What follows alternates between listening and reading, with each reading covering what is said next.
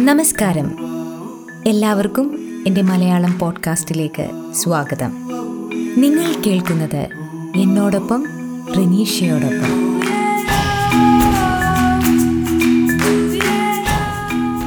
കഴിഞ്ഞ എപ്പിസോഡിൽ ജയമോഹന്റെ നൂറ് സിംഹാസനങ്ങൾ എന്ന നോവലിന്റെ ഒന്നാം ഭാഗമാണ് ഞാൻ വായിച്ചത്. ഈ എപ്പിസോഡിൽ അതിന്റെ രണ്ടാം ഭാഗം.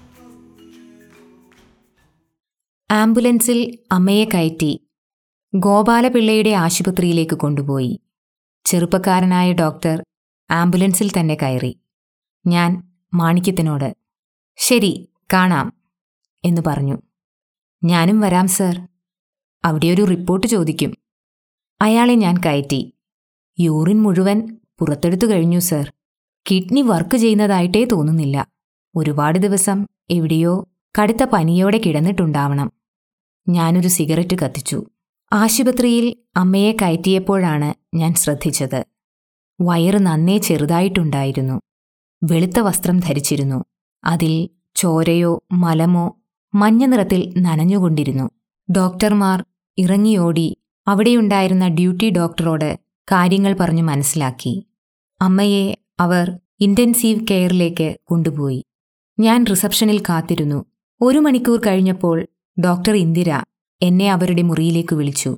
ഞാൻ ഇരുന്നതും സി ഞാനൊന്നും പറയാനില്ല. മാണിക്യം പറഞ്ഞിട്ടുണ്ടാവും. ഒട്ടും പ്രതീക്ഷിക്കേണ്ട. അവർ ഏതാണ്ട് മരിച്ചു കഴിഞ്ഞു. എന്നു പറഞ്ഞു. ഞാൻ തലകുലുക്കി.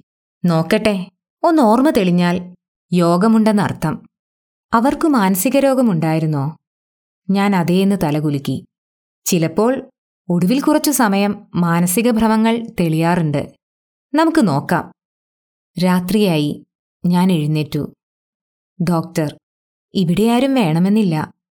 എന്തെങ്കിലും ഉണ്ടെങ്കിൽ ഞാൻ ഫോൺ ചെയ്യാം എന്നു പറഞ്ഞു. ഞാൻ തലകുലുക്കി പുറത്തു മാണിക്യം നിന്നിരുന്നു. ഞാൻ സ്റ്റീഫനോട് ഇവിടെ നിൽക്കാൻ പറഞ്ഞു സർ. അവൻ നോക്കിക്കോളും. ഇല്ല മാണിക്യം. അയാൾ പോയിക്കോട്ടെ. ഇവിടെയുള്ളവർ തന്നെ നോക്കിക്കോളും എന്ന് ഞാൻ പറഞ്ഞു. കാറിൽ കയറിയപ്പോഴാണ് കഴിഞ്ഞ മൂന്ന് മണിക്കൂർ നേരമായിട്ട് ഞാൻ ചായ പോലും കുടിച്ചില്ലാന്ന് ഓർത്തത്. ഉടൻ തന്നെ വിശക്കാൻ തുടങ്ങി.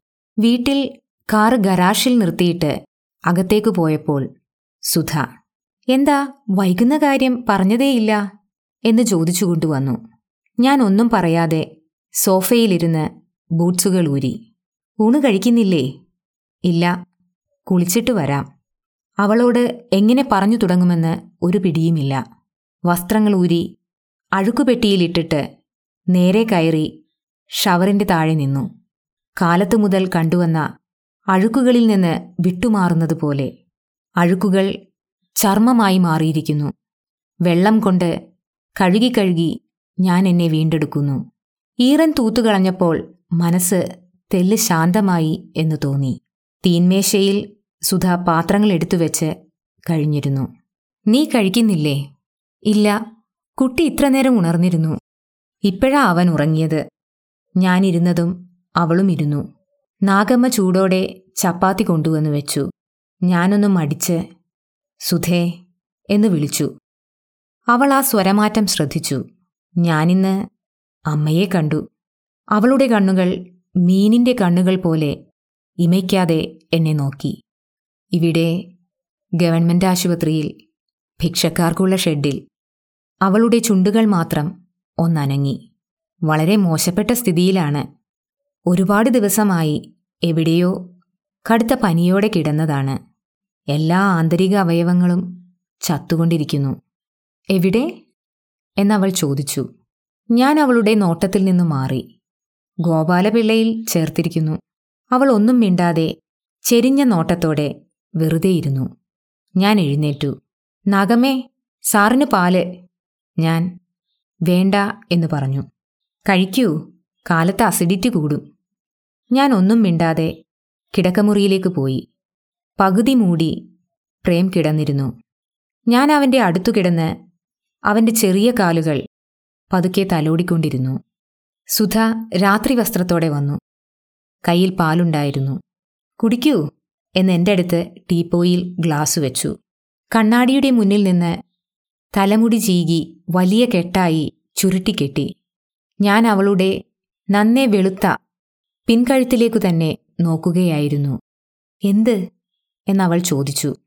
ഞാൻ ഇല്ല എന്ന് തലയാട്ടിയതിനു ശേഷം പാലു കുടിച്ചു. ബാത്റൂമിലേക്ക് ചെന്ന് വായ കഴുകി വന്നു. അവൾ എന്റെ അടുത്ത് കിടന്ന് ഒന്നു മറിഞ്ഞ് ഞാനും വരണോ? എന്ന് ചോദിച്ചു. ഞാൻ ഒന്നും മിണ്ടാതെ നോക്കി. ഞാൻ വരണമെങ്കിൽ വരാം. പക്ഷേ വരാൻ എനിക്കൊരു താല്പര്യവുമില്ല എന്നും അവൾ വളരെ പ്രായോഗിക ബുദ്ധിയോടെ സംസാരിച്ചിട്ടുള്ളൂ. എനിക്ക് നാളെ രണ്ട് മീറ്റിംഗ് ഉണ്ട്. ഒന്ന് മിനിസ്റ്ററോടാണ്. വരേണ്ടതുണ്ടെങ്കിൽ വരാം. ഞാൻ മിണ്ടിയില്ല. മിണ്ടാതെയിരുന്നാൽ എന്താണർത്ഥം? ഞാൻ എനിക്കൊന്നും തോന്നുന്നില്ല എന്ന് പറഞ്ഞു. നോക്ക് ഇതൊരു വലിയ ഇഷ്യൂ ആയിട്ട് മാറ്റിയാൽ നിങ്ങൾക്ക് തന്നെയാണ് പ്രശ്നം.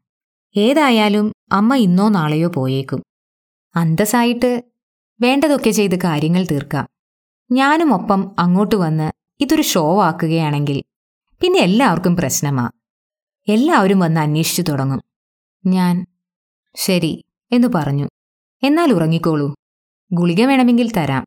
ഫോൺ വരികയാണെങ്കിൽ വിളിക്കാം. ഞാൻ ഗുളികയെടുത്തു വിഴുങ്ങി കണ്ണടച്ച് മലർന്നു കിടന്നു. Good night. എന്നു പറഞ്ഞ് സുധ കിടന്നു. ഞാൻ കണ്ണു തുറക്കാതെ ചിലപ്പോൾ അമ്മയ്ക്ക് ഓർമ്മ വന്ന് പ്രേമിനെ കാണണമെന്ന് പറഞ്ഞാലോ? സുധ ഉഗ്രമായ കോപത്തോടെ എഴുന്നേറ്റിരുന്നു. നോൺസെൻസ് എന്നു പറഞ്ഞപ്പോൾ അവർ കിതയ്ക്കുകയായിരുന്നു. ലുക്ക് അവൻ എന്റെ മോനാണ്. ആ പിച്ചക്കാരിയാണ് അവന്റെ മുത്തശ്ശിയെന്ന് അവന്റെ മനസ്സിൽ കയറ്റുവാൻ ഞാൻ ഒരിക്കലും സമ്മതിക്കില്ല. ഞാൻ ദേഷ്യത്തോടെ നീ എന്താ പറയുന്നത്? അവൻ എന്റെയും മോനാണ്. ആ പിച്ചക്കാരി പെറ്റ കുട്ടിയാ ഞാനും. ഞാൻ കോപിച്ചു തുടങ്ങിയാൽ ഉടൻ സമനില വീണ്ടെടുക്കലാണ് സുധയുടെ സ്വഭാവം. ഇപ്പോഴും പറഞ്ഞില്ലേ ഇതാണ് നിങ്ങളുടെ പ്രശ്നം. ഇതൊരു മനോരോഗമാ നിങ്ങൾക്ക്. സ്വന്തം ജാതിയും ചെറുപ്പവും ഒഴിച്ച് ചിന്തിക്കാനേ പറ്റില്ല. ആ ഇൻഫീരിയോറിറ്റി കോംപ്ലക്സ് ആണ് നിങ്ങളുടെ ജീവിതത്തെ നശിപ്പിക്കുന്നത്. ആ കോംപ്ലക്സിനെ കുട്ടിയുടെ മനസ്സിലും കൂടി എന്തിനാണ് കടത്തിവിടുന്നത്? ഞാൻ തളർന്ന് നെടുവീർപ്പിട്ടു. നോക്ക് ഇപ്പോൾ പോലും നിങ്ങൾക്കൊരു ചെയറിൽ നന്നായി ഇരിക്കുവാനറിയില്ല.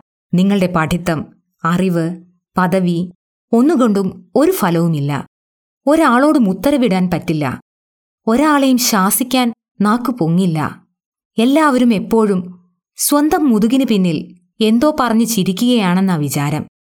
എന്റെ മോനെങ്കിലും ഇതിൽ നിന്നൊക്കെ പുറത്തേക്ക് വരട്ടെ. അവന്റെ തലമുറയെങ്കിലും മര്യാദയ്ക്ക് ജീവിക്കട്ടെ. പ്ലീസ്. സില്ലി സെന്റിമെന്റ്സും പറഞ്ഞ് അവന്റെ ജീവിതം പാഴാക്കരുത്.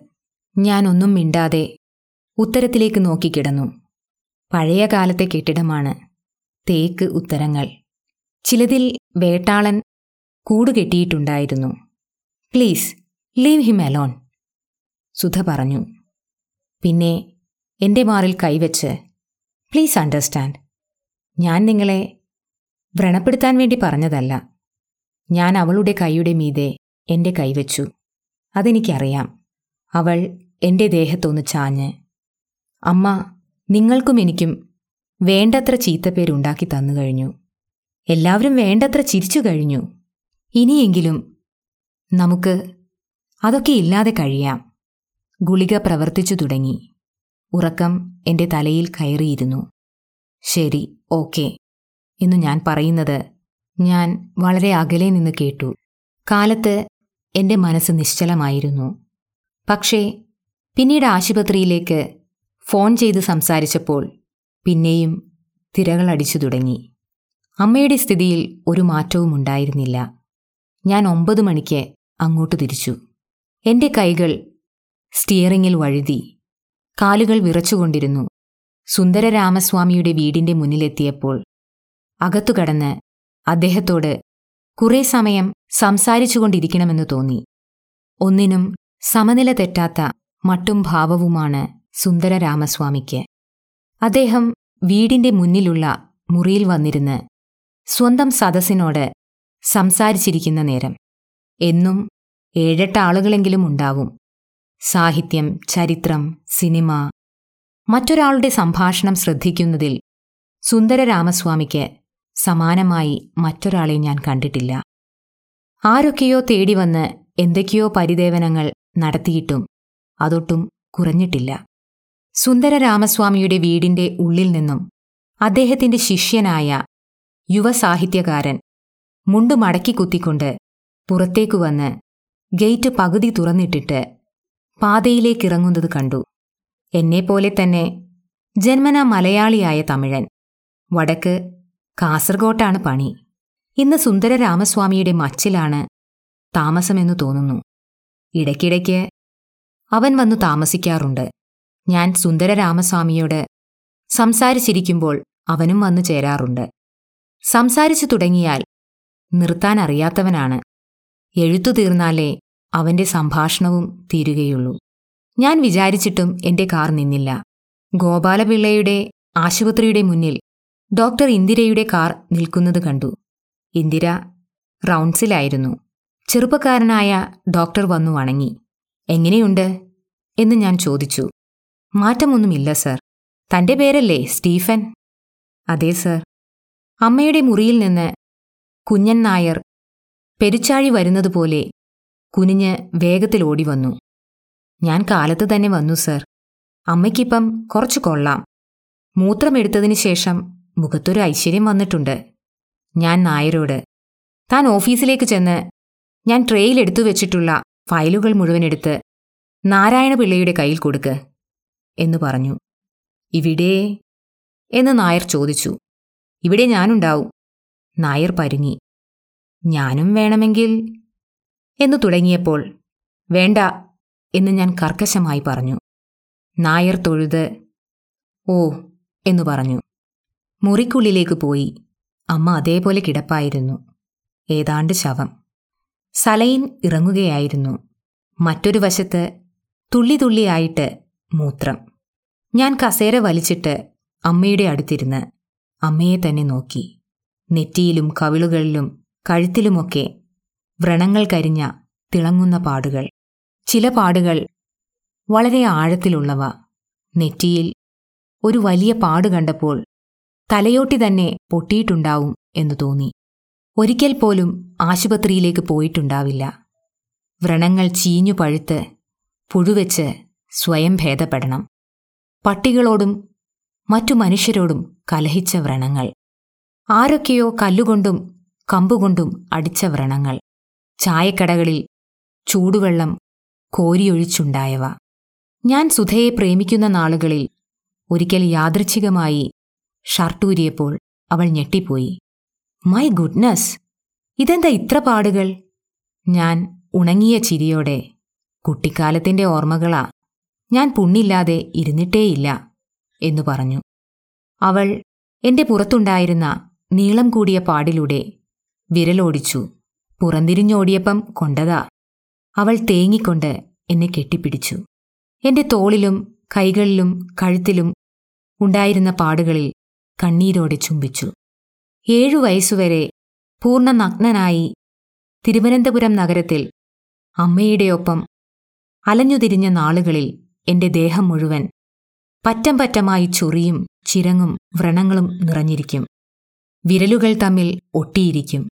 കണ്ണിൽ ഇമകളിൽ ചിരങ്ങുകയറി കണ്ണടച്ചാൽ തുറക്കാൻ സമയം പിടിക്കുമായിരുന്നു. ഏതു നേരവും വിശപ്പാണ്. കയ്യിൽ കിട്ടുന്ന എന്തും അപ്പോൾ തന്നെ തിന്നും. കണ്ണിൽപ്പെടുന്ന എന്തും എടുത്തു തിന്നാനാവുമോ എന്ന് വായിൽ വെച്ചു നോക്കും. ആരോ ഒരാൾ ചോറ് കൊടുക്കുന്നുണ്ട് എന്ന് കേട്ട് കരമനയാറ്റിന്റെ കരയിലുണ്ടായിരുന്ന പ്രജാനന്ദ സ്വാമിയുടെ ആശ്രമത്തിലേക്ക് പോയി. മുൻപു തന്നെ അവിടെ ധാരാളം തെരുവുകുട്ടികളുണ്ടായിരുന്നു. കരമനയാറ്റിൽ ഇറങ്ങിക്കുളിക്കണം അവർ തരുന്ന വസ്ത്രം ധരിക്കണം. അവിടെയുണ്ടായിരുന്ന ഒരു ഓല ഷെഡിൽ കയറിയിരുന്ന് കൈ കൂപ്പിക്കൊണ്ട് ദൈവമേ കാത്തുകൊൾകങ്ങ് കൈവിടാതിങ്ങ് ഞങ്ങളെ എന്നു പാടണം. അതിനുശേഷമാണ് ചോറ് തരിക. മറ്റു കുട്ടികൾ പുഴയിലിറങ്ങി മണലുവാരി മേത്തു തേച്ചു കുളിക്കുന്നത് കണ്ടു. കാവിമുണ്ട് മടക്കിക്കുത്തി പുഴയിൽ നിന്ന് ചെറുപ്പക്കാരനായ സന്യാസി ഡാ ആ കറുപ്പനെ പിടിക്കേ. അവൻ മേൽ തേച്ചില്ല. ഡാ എന്ന് ശബ്ദിച്ചുകൊണ്ടിരുന്നു. വെള്ളം കണ്ടപ്പോൾ തന്നെ ഞാൻ മടിച്ചു നിന്നു.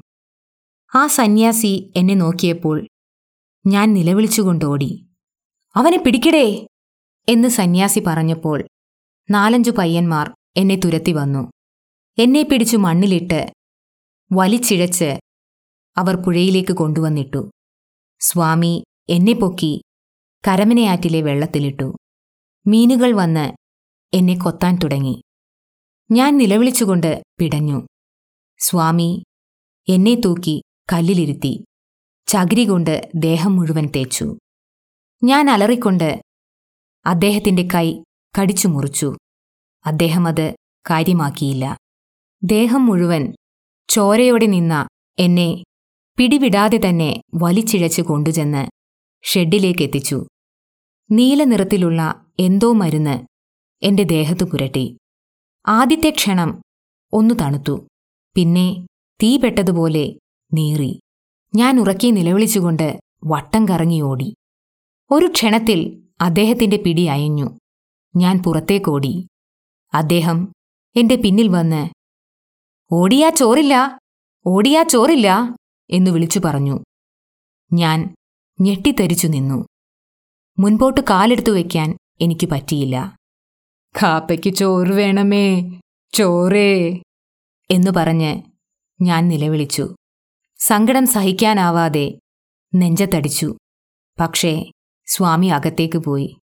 കാപ്പയ്ക്ക് ചോറേ കാപ്പയ്ക്ക് ചോറേ. എന്ന് കരഞ്ഞുകൊണ്ട് ഞാൻ നിന്നു. ദേഹത്ത് നീറ്റൽ കുറഞ്ഞു തുടങ്ങി. പല സ്ഥലങ്ങളിൽ നിന്നും മടിച്ചും പതുക്കെ ഞാൻ ആശ്രമത്തിന്റെ വാതുക്കൽ എത്തി. സ്വാമി ചിരിച്ചുകൊണ്ട് പുറത്തേക്കു വന്ന് എന്നെ പിടിച്ച് തൂക്കിയെടുത്തു കൊണ്ടുപോയി. ഉള്ളിൽ ഒരു മുറിയിൽ ചാണകം മെഴുകിയ നിലത്തിരുത്തി. എന്റെ മുന്നിൽ ഞാൻ കിടക്കാവുന്നത്ര വലിയ തൂശനില വിരിച്ചിട്ടു. അതിൽ വലിയ തവി കൊണ്ട് ചോറ് വാരിവെച്ചു ഞാൻ കൈനീട്ടി തിന്നും എന്നു പറഞ്ഞു. സ്വാമി പിന്നെയും ചോറ് വിളമ്പി. ഞാൻ തിന്നും എന്നു പറഞ്ഞു. സ്വാമി പിന്നെയും ചോറ് വിളമ്പി. ഞാൻ തിന്നും എന്നു പറഞ്ഞു. പാത്രത്തിൽ ബാക്കിയുണ്ടായിരുന്ന ചോറു മാത്രമായിരുന്നു എന്റെ കണ്ണിൽ. തിന്നടാ എന്നു പറഞ്ഞ് സ്വാമി ഒരുപാട് ചോറ് കോരിവെച്ചു. ഞാൻ തിന്നും എന്നു പറഞ്ഞപ്പോൾ ചിരിച്ചുകൊണ്ട് ആദ്യം ഇത് നീ തിന്നടാ തീക്കൊള്ളി. വേണമെങ്കിൽ പിന്നെയും തരാം എന്ന് സ്വാമി പറഞ്ഞു. ഞാൻ ഇലയോടെ ചോറ് കയ്യിലെടുത്ത് എഴുന്നേൽക്കാൻ ശ്രമിച്ചപ്പോൾ എന്റെ തലയിൽ മെല്ലെ ഒന്ന് തട്ടി ഇരുന്ന് തിന്നടാ എന്നു പറഞ്ഞു. അവിടെ ഇരുന്ന് ചോറുവാരി ഉണ്ടു തുടങ്ങി. ചോറ് വായിൽ വയ്ക്കുമ്പോൾ കേൾക്കാവുന്ന തെറിക്കുവേണ്ടി എന്റെ ശരീരം മുഴുവൻ കാതോർത്തു. ആദ്യത്തെ ഉരുള ഉണ്ടിട്ട് ഞാൻ എഴുന്നേൽക്കാൻ പോയപ്പോൾ സ്വാമി തിന്നടാ എന്നു പിന്നെയും എന്നെ ശാസിച്ചു. ഞാൻ പതുക്കെ ചോറിൽ സ്വയം മറന്നു. ഉരുളകൾ ഉരുട്ടി വായിലിട്ടുകൊണ്ടേയിരുന്നു.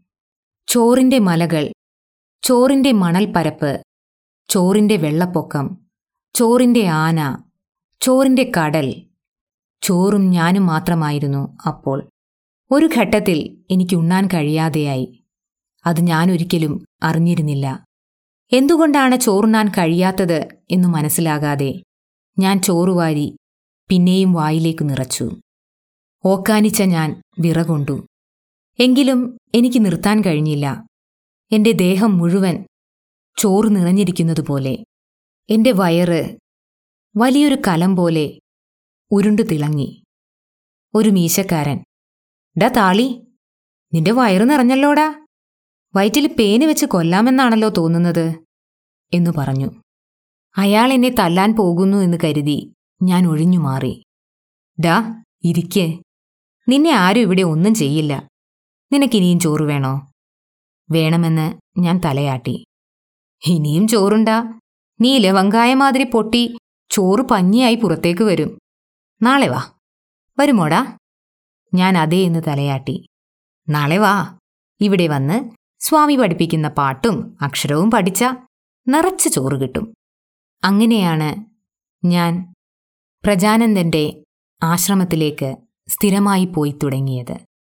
അവിടെ അപ്പോൾ ഏതാണ്ട് മുപ്പത് കുട്ടികൾ പഠിച്ചുകൊണ്ടിരുന്നു. കുട്ടികളെ ചേർക്കാനാണ് ചോറ് കൊടുത്തിരുന്നത്. ചോറിൽ ആകൃഷ്ടരായി വരുന്ന കുട്ടികളെയും സന്യാസിയായ ബോധാനന്ദൻ സ്കൂളിലേക്ക് കൊണ്ടുചെന്ന് ചേർക്കും. പ്രജാനന്ദൻ തുടങ്ങിയ ആശ്രമത്തിലെ പള്ളിക്കൂടം നടത്തിയിരുന്നത് ബോധാനന്ദനായിരുന്നു. കറുത്തു നീണ്ട താടിയും സ്ത്രീകളെ പോലെ തലമുടിയുമുള്ള പൊക്കം കുറഞ്ഞ ബലിഷ്ഠനായ മനുഷ്യൻ. ആ പ്രായത്തിൽ ഞാൻ ഏറ്റവും ഇഷ്ടപ്പെട്ടിരുന്നത് ബോധാനന്ദന്റെ കൈകളെയാണ്. എന്നെ പുഴയിൽ കുളിപ്പിച്ചതിനു ശേഷം അദ്ദേഹം എന്നെ തൂക്കിയെടുക്കുന്നതിനായി ഞാൻ ദാഹിച്ചു. അദ്ദേഹത്തിന്റെ അടുത്തു ചെന്ന് നോക്കിക്കൊണ്ടു നിൽക്കും. അദ്ദേഹം എന്നെ ശ്രദ്ധിച്ചില്ലെങ്കിൽ അദ്ദേഹത്തിന്റെ കാലിൽ പൂച്ചക്കുട്ടി പോലെ പതുക്കെ ഉരുങ്ങും. അദ്ദേഹം പെട്ടെന്ന് ചിരിച്ചുകൊണ്ട് എന്നെ പിടിച്ച് മുകളിലേക്ക് പൊക്കി ആകാശത്തിലേക്ക് എറിഞ്ഞു പിടിക്കും. പക്ഷിയെപ്പോലെ ഞാൻ കാറ്റിൽ പറന്നെഴുന്നേറ്റ് താഴേക്ക് വരും. ചിരിച്ചുകൊണ്ട് നിന്നും നിന്നും എന്നു പറഞ്ഞുകൊണ്ട് അദ്ദേഹത്തിന്റെ പിന്നിലോടും ഇന്നും എന്നായിരുന്നു ഞാൻ എന്തിനും പ്രതികരിച്ചിരുന്നത്. ബോധാനന്ദന്റെ പള്ളിക്കൂടത്തിൽ ചെന്ന് ഞാൻ പഠിച്ചു തുടങ്ങി. പൂജയ്ക്ക് പ്രജാനന്ദ സ്വാമി വന്നിരിക്കും അന്നുതന്നെ അദ്ദേഹത്തിന്റെ താടി നരച്ചു തുടങ്ങിയിരുന്നു. ചെറിയ ശരീരവും സ്ത്രീകളുടെ ശബ്ദവുമുള്ള വെളുത്ത മനുഷ്യൻ. ഒരുപാട് നേരം അദ്ദേഹം കണ്ണടച്ച് വെറുതെയിരിക്കുന്നത് ഞാൻ കൗതുകത്തോടെ നോക്കിയിരിക്കും. പ്രജാനന്ദന്റെ ആശ്രമം വിജയമോ പരാജയമോ എന്നെനിക്കിന്ന് പറയാനാവില്ല. അവിടെ എപ്പോഴും പത്തിരുപത് കുട്ടികളെങ്കിലും ഉണ്ടായിരുന്നു. ദിവസവും നൂറാളുകളെങ്കിലും അവിടെ ഭക്ഷണം കഴിച്ചു. പക്ഷേ പത്തു കുട്ടികൾ പോലും അവിടെ തുടർച്ചയായി പഠിച്ചിരുന്നില്ല. ഇടയ്ക്കിടെ കുട്ടികളുടെ അച്ഛനമ്മമാർ വന്ന് ബോധാനന്ദനെ ചീത്ത പറഞ്ഞ് കുട്ടികളെ ബലമായി കൂട്ടിക്കൊണ്ടുപോയി. കുറേ ദിവസം അവിടെ കഴിഞ്ഞതിനു ശേഷം കുട്ടികൾ തന്നെ മടുത്ത് ഓടിപ്പോയി. കുറേ നാൾ കഴിഞ്ഞ് അവർ ചൊറിയും ചിരങ്ങും നിറഞ്ഞ് അഴുക്കും നാറ്റവുമായി കരഞ്ഞുകൊണ്ടുവന്ന് വാതുക്കൽ നിന്നു. ബോധാനന്ദന് അതൊന്നും കാര്യമല്ലായിരുന്നു. അദ്ദേഹം എന്നും ഉത്സാഹവാനായിരുന്നു. ഞാനവിടെ താമസിച്ചു തുടങ്ങിയ നാലാം ദിവസം തന്നെ എന്റെ അമ്മ വന്ന് എന്നെ കൂട്ടിക്കൊണ്ടുപോയി. ഞാൻ നഗരത്തിലെങ്ങും അവളോടൊപ്പം അലഞ്ഞു. അന്നൊക്കെ തിരുവനന്തപുരം നഗരത്തിൽ എല്ലാ തെരുവുകൾക്കും സമാന്തരമായി പിന്നിൽ വളരെ ഇടുങ്ങിയ ഒരു വഴിയുണ്ടായിരുന്നു. തോട്ടികൾക്ക് സഞ്ചരിക്കാനുള്ള പാത. അതെല്ലായിടത്തും ചെന്നെത്തുമായിരുന്നു. അന്നൊക്കെ കക്കൂസിലെ മലം തോട്ടികൾ വന്നു വാരി എടുത്തുകൊണ്ടു പോവുകയാണ് പതിവ്. ഏതെങ്കിലും അഴുക്കുചാലിൽ നിന്ന് തുടങ്ങുന്ന ആ പാതയിലൂടെ നഗരം മുഴുവൻ സഞ്ചരിക്കാനാവും. ഞങ്ങളുടെ ആളുകൾ അതിലൂടെയാണ് നടക്കുന്നത്. അവിടെയാണ് ഞങ്ങൾക്ക് ഭക്ഷണം കിട്ടിയിരുന്നത്. മലം കിടക്കുന്ന കക്കൂസിന്റെ അടുത്തു തന്നെയാവും ചവറ്റുകുഴി. ചിലപ്പോൾ രണ്ടും ഒന്നു തന്നെയായിരിക്കും. അക്കാലത്ത് തിരുവിതാംകൂറിലെ നായാടികളിൽ പകുതിയും തിരുവനന്തപുരത്തായിരുന്നു. ബാക്കിയുള്ളവർ തിരുനെൽവേലിയിലും നാഗർകോവിലിലും ചെന്നു കുടിയേറി. നാട്ടിൻപുറത്തിലുള്ളതുപോലെ നഗരത്തിലാരും നായാടികളെ കണ്ടുപിടിക്കാറില്ല. അടിച്ചു കൊല്ലാറുമില്ല. അവർക്ക് നഗരത്തിൽ അങ്ങനെയൊരു മനുഷ്യപ്പറ്റം ഉള്ള കാര്യം തന്നെ അറിയില്ല. സത്യത്തിൽ നായാടികളെപ്പറ്റിയുള്ള എല്ലാ കണക്കുകളും തെറ്റാണ്. തിരുവിതാംകൂർ മാനുവലുകൾ എഴുതിയവരാരും ഒറ്റ നായാടിയെയെങ്കിലും കണ്ണുകൊണ്ട് കണ്ടിട്ടുണ്ടാവില്ല. തഹസിൽദാർ പറയുന്ന കണക്കുകൾ അവർ കുറിച്ചിട്ടു. തഹസിൽദാർമാർ മറ്റുള്ളവർ പറഞ്ഞത് കൂട്ടിപ്പറഞ്ഞു. നായാടികൾ അദൃശ്യരായിരുന്നു. അവർക്കുപോലും അവരെ കാണാൻ കഴിഞ്ഞിരുന്നില്ല. ആയിരത്തി എണ്ണൂറ്റി എഴുപതുകളിലെ പഞ്ഞത്തിൽ. തെക്കേ ഇന്ത്യയിൽ മാത്രം മൂന്നു കോടി ആളുകളാണ് പട്ടിണി കിടന്ന് ചത്തത്. അതിൽ നായാടികൾ മിക്കവാറും ചത്തു മുടിഞ്ഞിരിക്കാനാണ് സാധ്യത. കല്ലിന്റെ ഉള്ളിൽ കഴിയുന്ന തവള പോലെ അവർ ജീവിച്ചിരുന്നതും ആരും അറിയില്ല. ചത്തതും ആരും അറിഞ്ഞിരിക്കില്ല. പക്ഷേ അതും തറപ്പിച്ചു പറയാനാവില്ല. ചവറും അഴുക്കും തിന്നാൻ ശീലിച്ചവരാണ് നായാടികൾ. അവർ അതുമാത്രം തിന്ന് നഗരങ്ങളിൽ ജീവിച്ചിരിക്കാനും ഇടയുണ്ട് നഗരങ്ങൾ വളർന്നപ്പോൾ ചവറ്റുകൂനകൾ വളർന്നു. അവയിൽ ജീവിക്കുന്ന ഒരു കൂട്ടം ആളുകൾ ഉണ്ടായി. അവരിലധികവും നായാടികളായിരിക്കാം. കുറെ കഴിഞ്ഞപ്പോൾ ചോറിന്റെ ഓർമ്മ വന്ന് ഞാൻ മടങ്ങി വന്നു. ബോധാനന്ദൻ എന്നെ പിന്നെയും കരമനയാറ്റിൽ കുളിപ്പിച്ചിട്ട് ഇലയിട്ട് ചോറ് വിളമ്പിത്തന്നു ഏതാനും ദിവസങ്ങൾക്കകം ഞാൻ അദ്ദേഹത്തിന്റെ പ്രിയപുത്രനായി മാറി. കാരണം ഞാൻ പാട്ടുകൾ വളരെ വേഗം കാണാപാഠമാക്കി. എനിക്ക് പ്രജാനന്ദസ്വാമി ധർമ്മപാലൻ എന്നു പേരിട്ടു. പ്രാർത്ഥനായോഗത്തിൽ പ്രജാനന്ദസ്വാമി വന്ന് ഇരുന്നതും ബോധാനന്ദൻ എന്നോട് ധർമ്മ പാടിക്കോ? എന്ന് പറയും. ഞാൻ അത്യുച്ചത്തിൽ ദൈവമേ കാത്തുകൊൾകങ്ങ്. കൈവിടാതിങ്ങ് ഞങ്ങളെ എന്നു പാടിത്തുടങ്ങും. ഏതാനും ദിവസങ്ങൾ കഴിഞ്ഞപ്പോൾ അമ്മ എന്നെ അന്വേഷിച്ചു വന്നു. എന്നെ ബലമായി പിടിച്ചുകൊണ്ടുപോയി. ഇത്തവണ ഞാൻ വേഗം മടങ്ങിയെത്തി. ഇടയ്ക്കിടെ അമ്മ വന്ന് എന്നെ കൂട്ടിക്കൊണ്ടുപോയി തുടങ്ങിയപ്പോൾ ബോധാനന്ദൻ തടഞ്ഞു. അമ്മ തൊഴുതുകൊണ്ട് സ്വാമീ പുല്ലേക്കൊടു സ്വാമി എന്നു നിലവിളിച്ചുകൊണ്ട് ആശ്രമത്തിന്റെ പുറത്ത് പറമ്പിലിരിക്കും. എന്തു പറഞ്ഞാലും അമ്മയ്ക്ക് മനസ്സിലാവില്ല. ചോറു കൊടുത്താലും അടുത്തേക്ക് വരില്ല. ദിവസങ്ങളോളം തൊഴുകൈയോടെ പറമ്പിലിരിക്കും. ആ ഭാഗത്ത് ആര് നടന്നാലും സ്വാമീ പുള്ളിയെക്കൊടു സ്വാമീ എന്ന് കരഞ്ഞു വിളിക്കും. അമ്മയ്ക്ക് ഒരുപാട് കുട്ടികൾ ജനിച്ചിട്ടുണ്ട്. എല്ലാ കുട്ടികളും മരിച്ചു. ശേഷിച്ച കുട്ടി ഞാൻ മാത്രമാണ്. അമ്മയറിയാതെ എന്നെ പാലക്കാട്ട് ഒരു സ്കൂളിലേക്ക് അയച്ചു. അവിടെ നിന്ന് ഞാൻ ആലുവയിലേക്ക് പോയി. ഏതാനും കൊല്ലം കൊണ്ട് ഞാൻ മാറി. എന്റെ കൈയും കാലും ഉറച്ചു. ചുരുണ്ട മുടിയും വലിയ പല്ലുകളും പരന്ന മൂക്കുമുള്ള ബലിഷ്ഠനായ കുള്ളനായ ചെറുപ്പക്കാരനായി ഞാൻ വളർന്നു. എന്നും എന്റെ ഒപ്പമുണ്ടായിരുന്ന വിശപ്പ് മാറി. വിശപ്പ് മുഴുവൻ പഠിത്തത്തിലായി. എത്ര പഠിച്ചാലും എനിക്ക് മതിവരില്ല തിന്നും തിന്നും എന്ന് എന്റെ ഉള്ളിലെ കുട്ടി പുസ്തകങ്ങൾക്കായി കൈനീട്ടിക്കൊണ്ടേയിരുന്നു സംഭാഷണം തീരെയില്ലാതായി. സ്കൂളിൽ എന്റെ പേര് മൂങ്ങ എന്നായിരുന്നു. കണ്ണു തുറന്നു പിടിച്ച് ക്ലാസ്സിൽ നിശബ്ദമായി കുത്തിയിരിക്കുന്ന കറുത്ത സത്വമായിരുന്നു അവർക്കു ഞാൻ. ബോധാനന്ദൻ കോഴിക്കോട്ട് കടപ്പുറത്ത് കോളറ പരന്നപ്പോൾ സേവനമനുഷ്ഠിക്കാൻ ചെന്ന് കോളറ വന്നു മരിച്ചു. പ്രജാനന്ദന്റെ ആശ്രമം പതുക്കെ ചുരുങ്ങി വെറുമൊരു താമസ സ്ഥലമായി മാറി. പ്രജാനന്ദന്റെ ട്രസ്റ്റിൽ നിന്നും മാസം തോറും എനിക്ക് ചെറിയൊരു തുക വരുമായിരുന്നു. ഞാൻ പഠിച്ചുകൊണ്ടേയിരുന്നു. ഞങ്ങളുടെ ഹോസ്റ്റലിലുണ്ടായിരുന്ന ആദിവാസി കുട്ടികൾ എല്ലാവരും എന്തെങ്കിലും പഠിച്ചുകൊണ്ടിരുന്നു. പഠിത്തം നിർത്തിയാൽ ഹോസ്റ്റലിൽ നിൽക്കാൻ പറ്റില്ല. ഹോസ്റ്റലില്ലെങ്കിൽ അവർക്ക് പോകാനൊരിടമുണ്ടായിരുന്നില്ല. ഹോസ്റ്റലിലും ഞാൻ ഒറ്റയ്ക്കായിരുന്നു. ഹോസ്റ്റലിലുണ്ടായിരുന്ന ഏക നായാടി ഞാനായിരുന്നു. എന്റെ ജീവിതത്തിൽ ഒരിക്കലും ഞാൻ പിച്ചക്കാരനല്ലാത്ത മറ്റൊരു നായാടിയെ കണ്ടിട്ടില്ല. ഹോസ്റ്റലിൽ എന്നോടൊപ്പം മുറി പങ്കിടാൻ ഒരു ആദിവാസിയും മുൻപോട്ട് വന്നില്ല. എനിക്ക് കക്കൂസ് ഉപയോഗിക്കാൻ അനുവാദമില്ലായിരുന്നു. വെളുപ്പാൻ കാലത്ത് തീവണ്ടിപ്പാളത്തിനടുത്ത് ചെന്നിരുന്നു വേണം വെളിക്കിറങ്ങാൻ. മൂത്രമൊഴിക്കണമെങ്കിൽ പോലും പുറത്തുള്ള ചവറ്റുകൂനയിലേക്ക് പോകണം. എന്നോട് സംസാരിക്കുമ്പോൾ ആർക്കും ഒരുതരം അധികാരത്തിന്റെ സ്വരം ഉണ്ടായി വരും. അധികാരത്തിന്റെ മുന്നിൽ ഞാൻ എപ്പോഴും നിശബ്ദനായിരുന്നു. ആ നാളുകളിൽ ഞാൻ അമ്മയെ കണ്ടിട്ടേയില്ല. അമ്മയെപ്പറ്റി ഒരു ദിവസം പോലും ഓർത്തിട്ടുമില്ല. ഞാനൊരു കറുത്ത ചെറിയ എലിയാണ്. എലിയുടെ ദേഹത്തിലും നോട്ടത്തിലും ചലനങ്ങളിലും ശബ്ദത്തിലുമൊക്കെ ഒരു ക്ഷമാപണമുണ്ട്.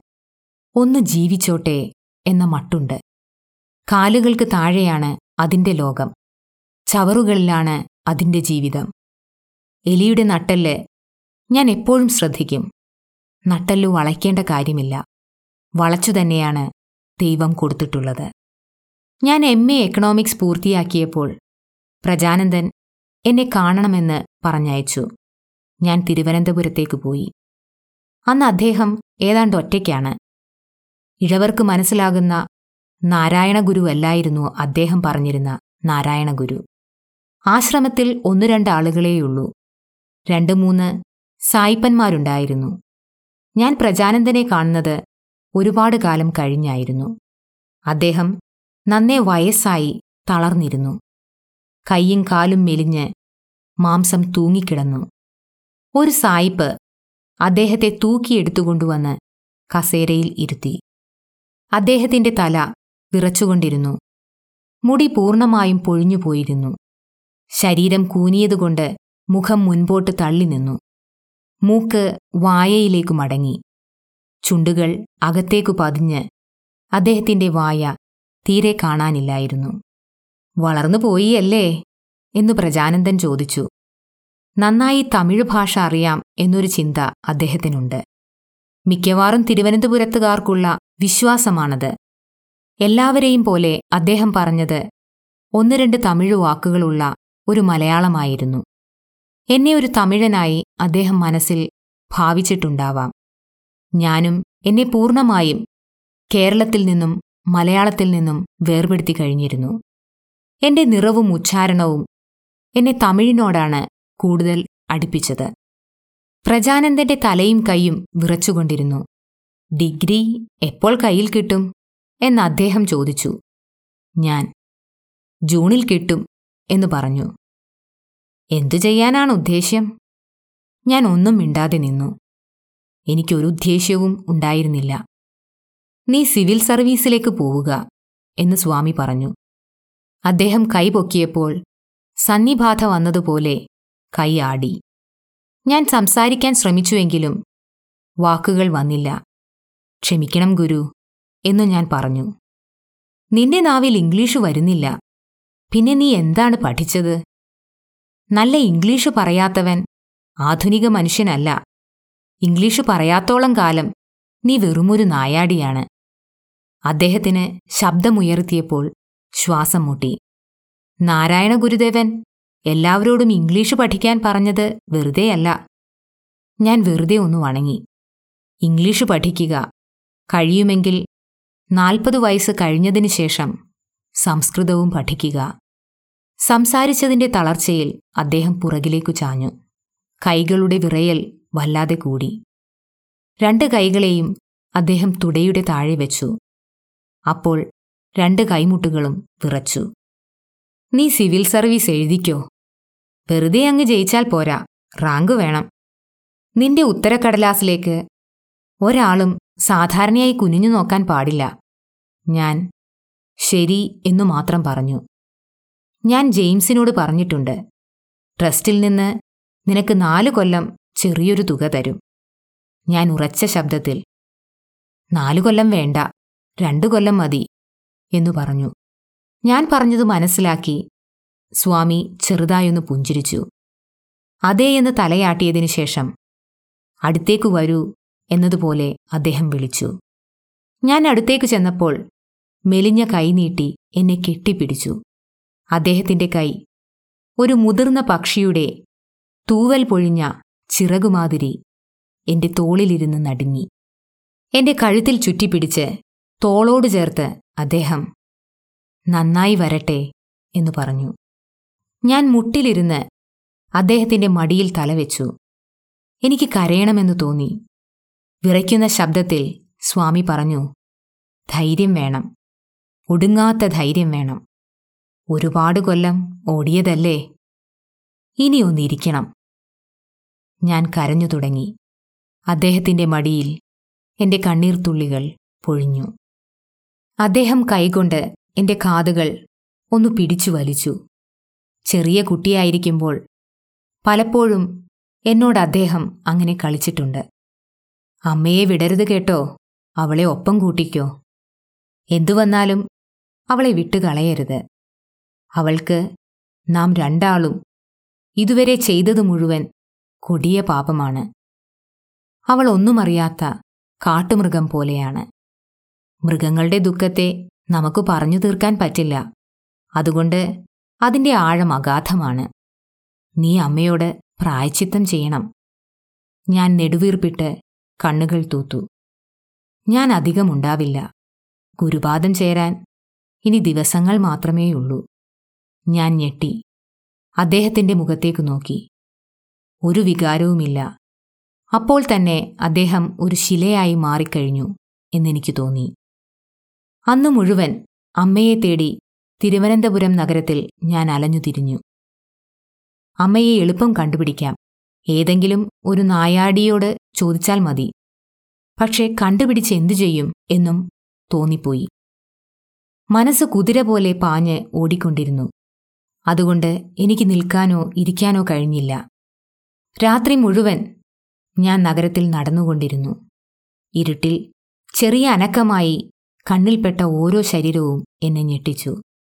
കൈക്കുഞ്ഞുമായി ഒരുത്തി തമ്പാനൂരിന്റെ ഒത്ത നടുക്ക് അഴുക്കുചാലിന്റെ ഉള്ളിലെ ഈർപ്പമില്ലാത്ത സ്ഥലത്ത് കിടക്കുകയായിരുന്നു. കുട്ടി നിവർന്ന് മിന്നുന്ന കണ്ണുകൾ കൊണ്ട് എന്നെ നോക്കി. ഞാൻ അതിന്റെ കണ്ണുകളിലേക്ക് ഹൃദയമിടിപ്പോടെ നോക്കി. പുലർന്നതിനു ശേഷം ഞാൻ പാലക്കാട്ടേക്ക് പോയി. അവിടുന്ന് ചെന്നൈ. പരീക്ഷ കഴിഞ്ഞ് കാത്തിരിക്കുന്ന ദിവസങ്ങളിലൊന്നിൽ പെട്ടെന്ന് സ്വാമി പറഞ്ഞ വാക്കുകൾ മലവെള്ളം പോലെ വന്ന് എന്നെ മുട്ടി. ഒറ്റ വാക്കിനും എനിക്ക് അർത്ഥമറിയില്ല എന്ന് തോന്നിപ്പോയി. അമ്മയ്ക്ക് ഞാൻ എന്ത് പ്രായശ്ചിത്തമാണ് ചെയ്യുക? അമ്മ ദിവസം തോറും മാസക്കണക്കിൽ കൊല്ലങ്ങളോളം ആശ്രമത്തിന്റെ വാതുക്കൽ കുറ്റിക്കാട്ടിനുള്ളിൽ വന്നിരുന്ന് കരഞ്ഞിട്ടുണ്ടാവും. ചാമി പുല്ലേ താ ചാമി ചാമി ചെത്തിരുവേൻ ചാമി എന്നു പറഞ്ഞുകൊണ്ടേയിരുന്നിരിക്കും.